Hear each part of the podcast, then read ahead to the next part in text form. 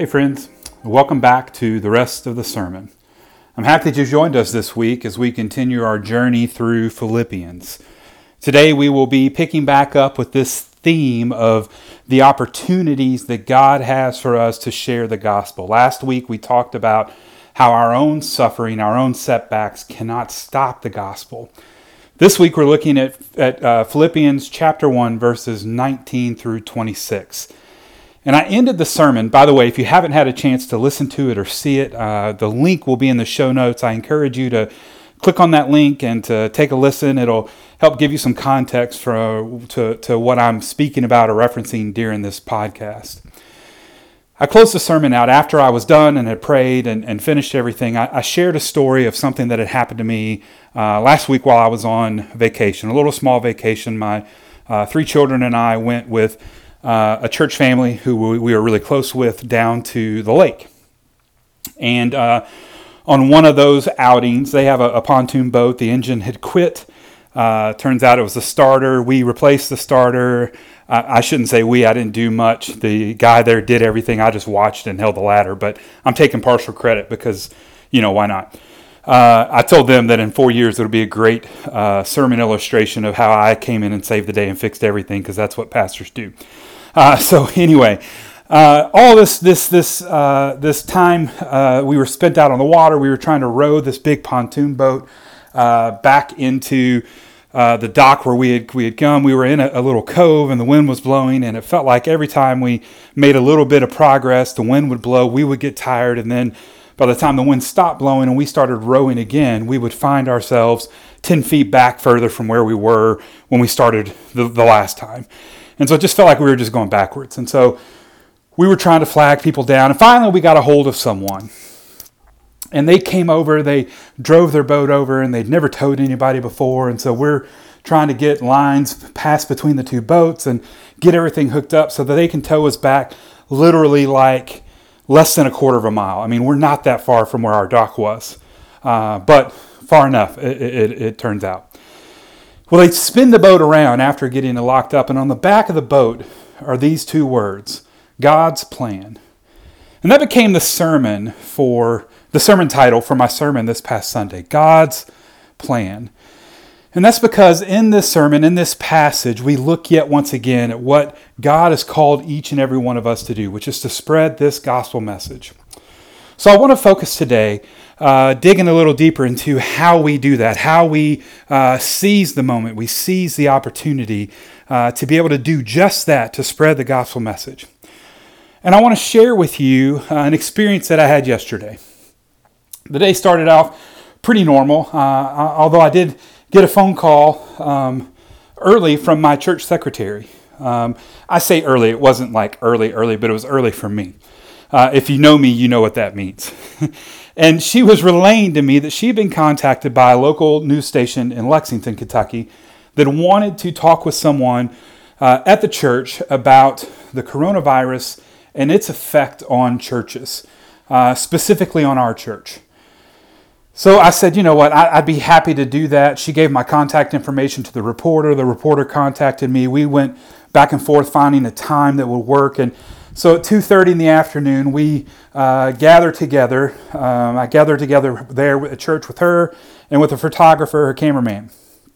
And we sit down uh, in the sanctuary, uh, or I sit down in the sanctuary, and she's standing over by the, the microphone and the, the cameraman. They're all standing in front of me, probably eight feet away from me or so. So I take my mask off because uh, I want to um, uh, be able to speak clearly as they're asking me these questions. And they asked me a ton of questions. The interview went on for about 20 minutes. Questions from, you know, how has the, the virus impacted this church specifically, financially? Uh, what has been your plan? I mean, all these types of things. And it gave me an opportunity to talk about um, the, the way that we have gone about uh, handling not only our, our uh, decisions and the decision making that myself and the leadership team, our deacons, are, are making, but also how we're managing uh, need in the community, uh, as well as uh, the decision making process for uh, when we decide to do in person worship services. It gave me a chance to talk about how we had that scheduled. We were supposed to go back to in person worship services this coming Sunday. Uh, in fact, I'd already planned out this podcast. I was going to talk about that process and what it was going to look like and, and what you know church members could expect if they were coming to Midway Baptist. Uh, and, and invite to hear from other people if, if folks that attend other churches are already in, in person, uh, which I would still like to do, by the way. So if you are listening to this and you attend another church, uh, and, and they're in person and you've been, I would love to hear what other churches are doing. So you could send that information to me uh, at the rest of the sermon at gmail.com. I'd really appreciate it. I'd love to gather some information. So I've been meeting uh, with our local ministers in the area in our little community of Midway, and I, I still meet with a, a peer uh, group, peer support group of other pastors. Uh, the, the local ministry association meets once a month. This pastor peer group meets twice a month. And so we've been talking quite a bit about this process, about uh, what happens when we're not meeting in person, how to uh, help people connect when they can't connect physically, things like that. And so it gave me a chance, an opportunity to talk about those things.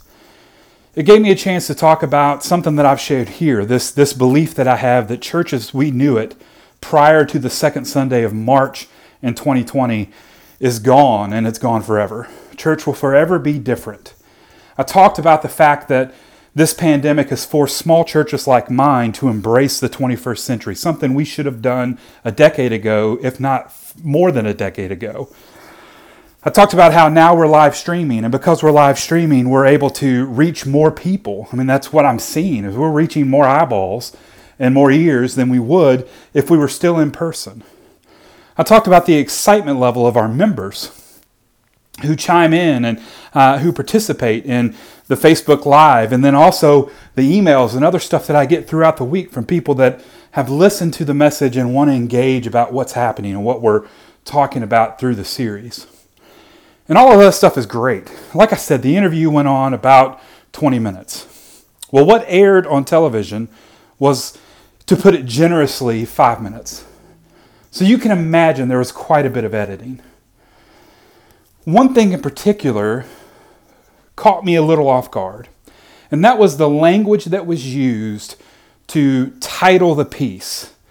Now, this was the lead story, the big story at our 5:30 news uh, so we do a, a, in, in, Lexington we have a, a, news program from five to five thirty, uh, which covers like all the, the big news, and then at five thirty to six, it gets to a much more local level, and then they replay the five thirty news or the five o'clock news again at six before it goes to national news at six thirty. So now that you know the TV schedule of Lexington, Kentucky, I'll continue.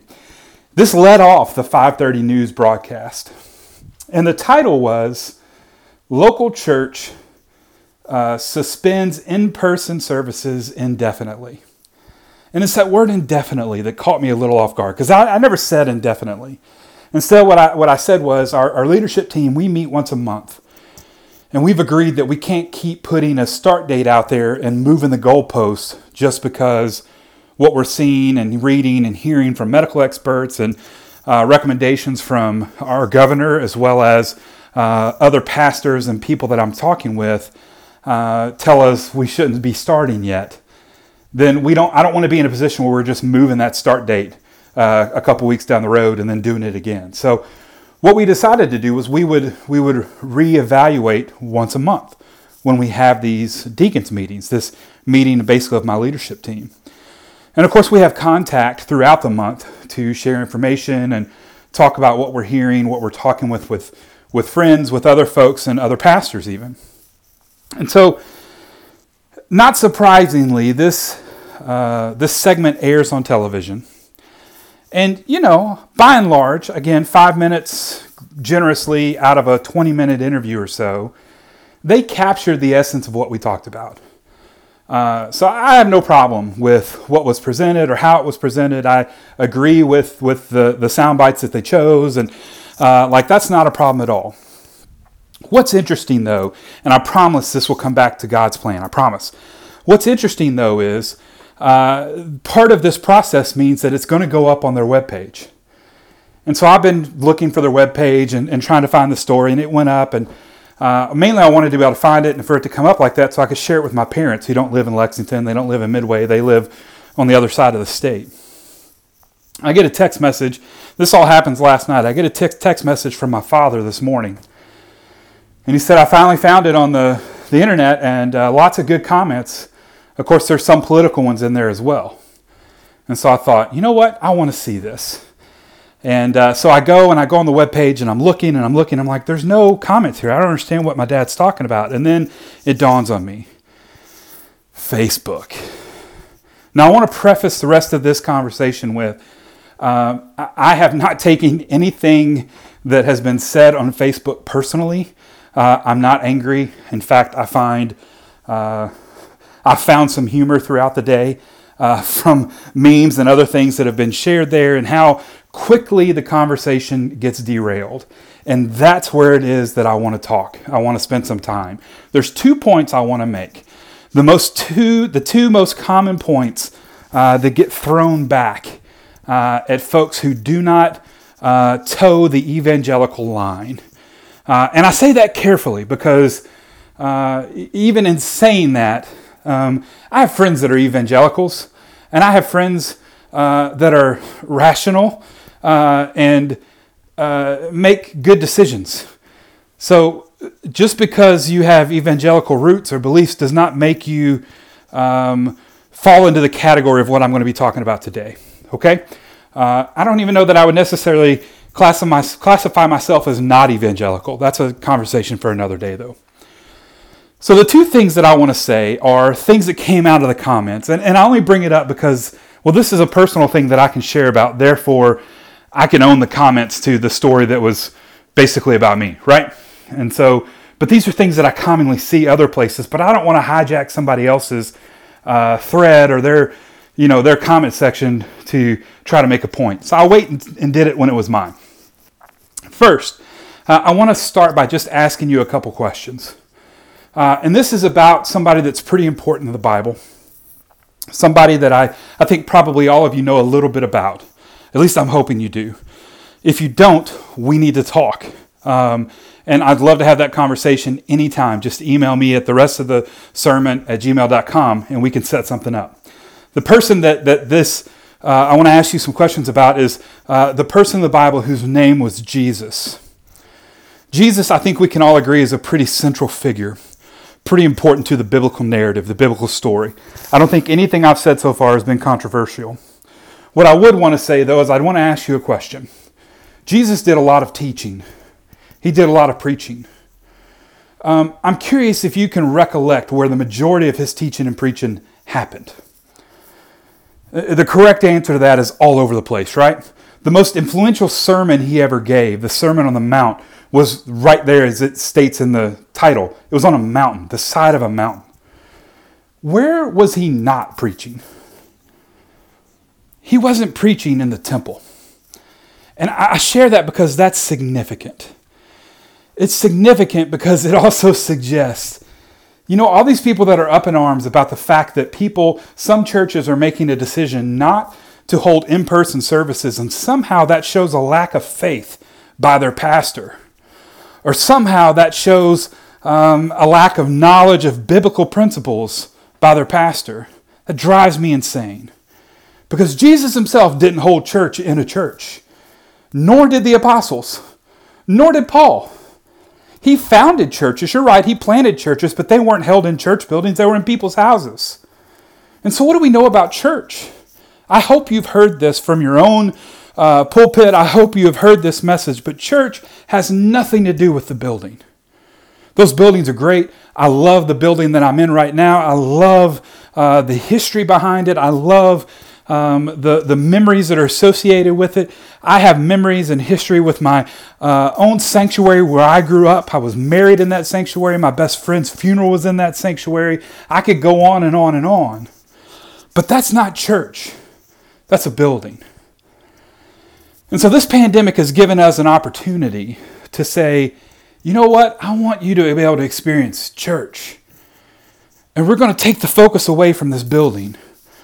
We're going to take the focus away from what type of music do we play, uh, what type of uh, liturgies do we read, uh, what temperature do we set uh, the uh, thermostat on? Do we have a meet and greet time or not? Because some people don't like it when strangers come up and shake their hands. Other people love it. What's the right thing to do? We want to make sure people feel welcome, but we don't know how to be welcoming. We're, we have gotten rid of all of that stuff. And now we can just focus on being a church and answering the call.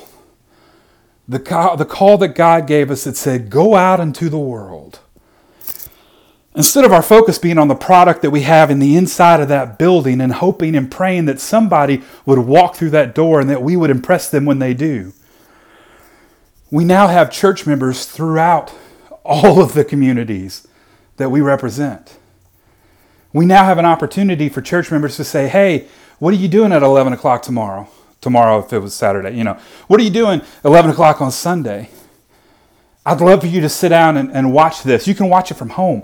You don't have to dress up. You don't have to ask the question, What am I supposed to wear? You don't have to worry about that awkward time when somebody comes to shake your hand and say hello and you really don't want to talk to anybody. You don't have to pretend that you know the songs or pretend that you know how to sing. You can just watch it right where you are in your pajamas. None of us will even know. But we have an opportunity now, church, to say, Hey, come join us. Join us virtually. And I'll even take it a step further. Maybe you're busy on Sunday at 11 o'clock. You can watch it anytime you want to. I would just like for you to watch it because I'd like to have a conversation with you about it. Boom. There's your opportunity. God has used this pandemic in, in mighty ways to wake the church up. I really believe that. I don't think that that's why the pandemic's here. I'm not crazy. I don't think that it, I'm just saying when I sit down and I stop and I think about how this pandemic has affected church, I go, oh man, we are a different animal now than we were five months ago. Now, back to my point. Remember, remember when the narrative shifts away from making disciples, okay? When the narrative shifts away from what God has called you to do and instead shifts back to, but your church but your pastor. But you don't have faith. You don't have. Remember who it was that Jesus came to call out. Do you remember who Jesus wasn't real good friends with? Let, let me give you a hint. It was the church. And you know why? Because the church got on its high horse and decided they knew everything and knew how to do everything and forgot the fact that God was in control.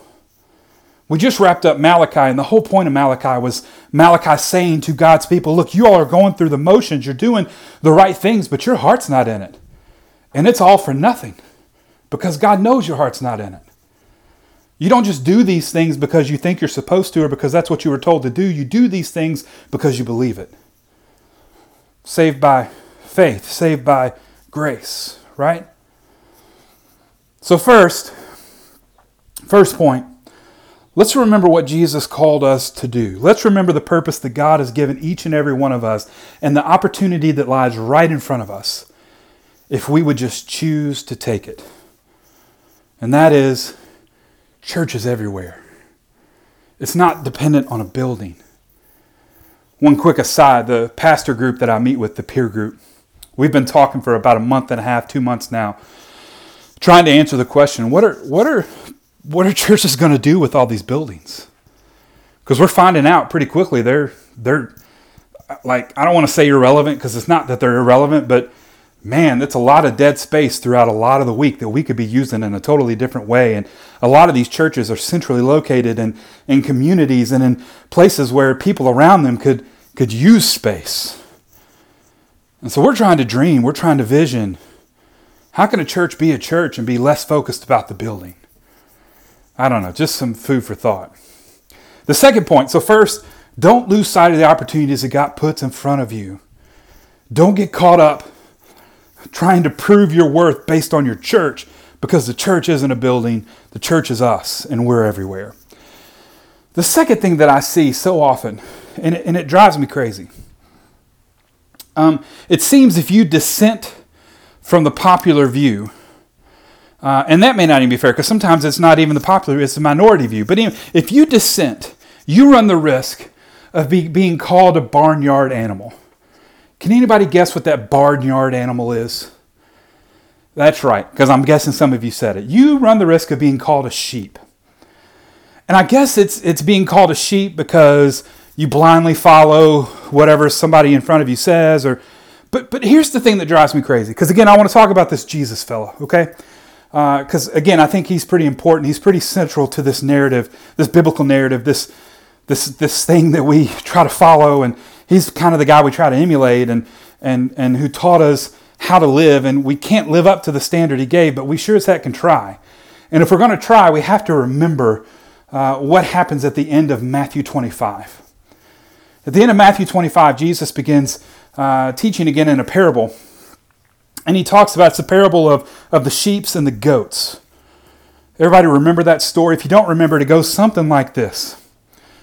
God divides uh, the people into two groups. On the right, he puts the sheep, on the, the left, he puts the goats. And he looks at the sheep and he says, Listen, when I was hungry, you fed me. When I was naked, you clothed me. When I uh, was locked up, you came and visited me. When I needed community, you were there. You made me feel welcome and valued and like I mattered. And the sheep said, What are you talking about? We never saw you in those ways, God. And God says to the, to the sheep, but, but when you did this to the least of these, you did it unto me. You shall inherit the kingdom of heaven. Because that's what it meant to be a sheep, right? And, and so just stick with me. Then we turn to the goats, and, and it's, it's the opposite message. It's when you saw me hungry, you didn't feed me. When I was naked, you, you didn't offer me clothes. When I was locked up, you wouldn't visit me. You never welcomed me in. You weren't uh, uh, appreciative. You never showed me my worth or, or showed me that I had any value. And so you don't inherit the kingdom of heaven. And the goats go, What are you talking about? We never saw you. If we did, we would have done this, right? We're good church people. We're good church people. We're devout. We do everything right, right? And God's reply was, But when you didn't do this to the least of these, you ignored me. And so my question is, when did it become so bad to be a sheep? Do we forget that, that Jesus himself claims to be the good shepherd? And if Jesus is the shepherd, guess what I want to be? I want to be a sheep. I want to be a part of that flock. Because I know if I am and I go astray, he's going to come get me. Because that's what a good shepherd does. So I just want to caution you today. When you feel like getting on your high horse about your own religious views, your own religious morals, your own, uh, take a step back and think, hmm, am I doing exactly what the Pharisees did when Jesus came and basically told them, you all think you got it figured out, but you don't? And two, before I call someone a sheep again, maybe I should stop and think, why is it so bad to be a sheep? I assure you, there is not a political party that I follow. I assure you, there is nobody on this earth that I follow blindly.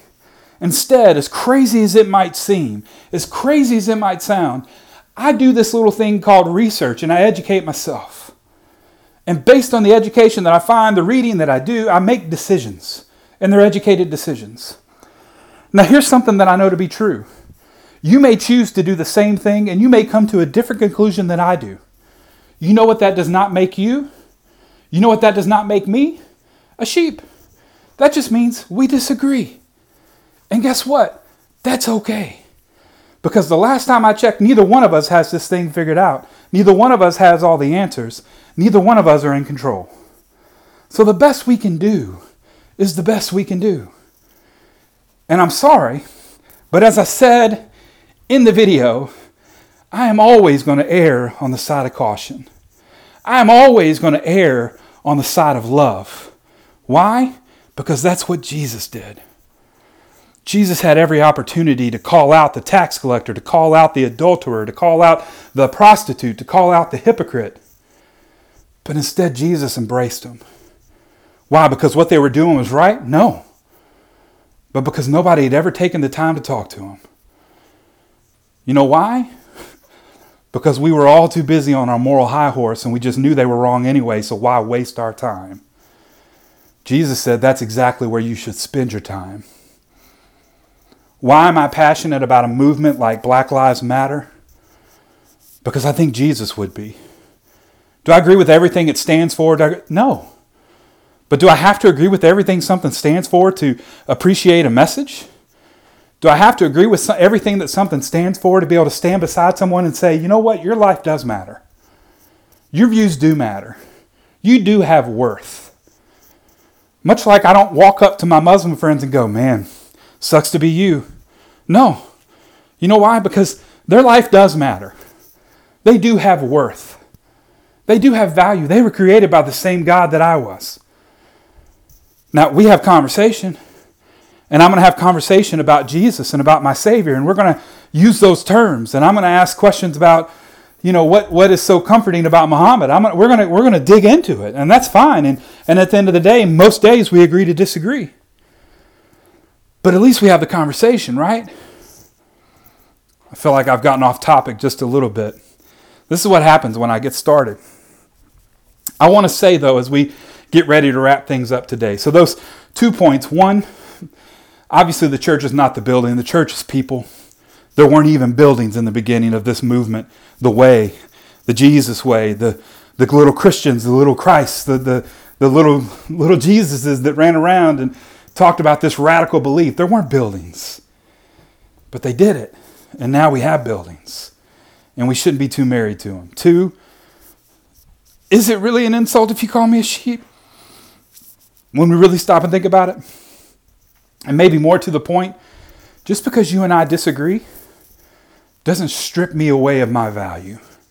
It doesn't strip away my worth. It doesn't strip away the fact that I was created by the same God who created the universe, just like you.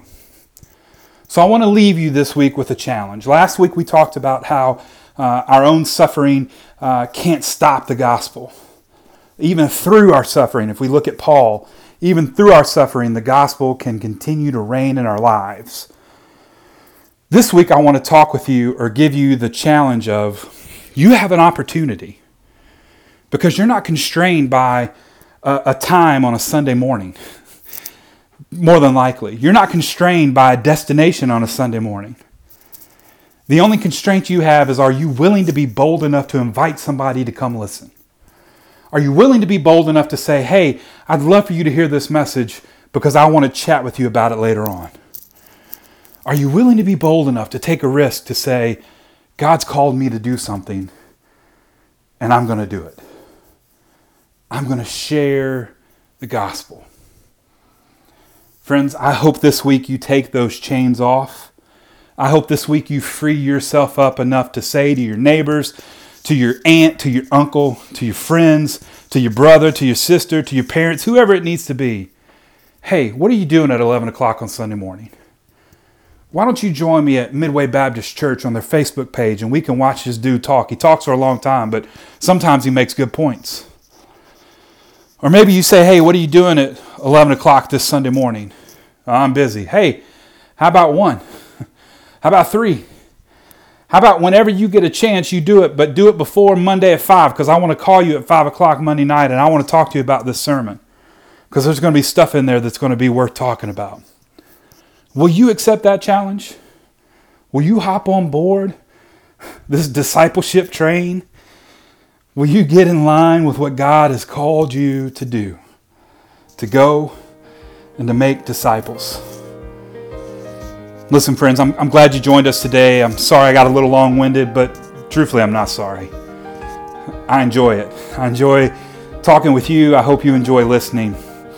If you have feedback or comments, things that you would like to share, please send those to the rest of the sermon at gmail.com. I'd love to hear your feedback. I'd love it even more if you shared this podcast with some of your friends, if you shared it with your, uh, your relatives, whatever. Uh, I'd love to see more people listening, more people engaging. Uh, I'd love to build a community around this. So share it with those that you know, share it with those you know need it. Invite somebody to church this week. It's really easy. You don't even have to go anywhere. They can stay in their PJs. Thank you. Thank you for joining us as always. Thanks for sticking around for the rest of the sermon. Until next time, God bless.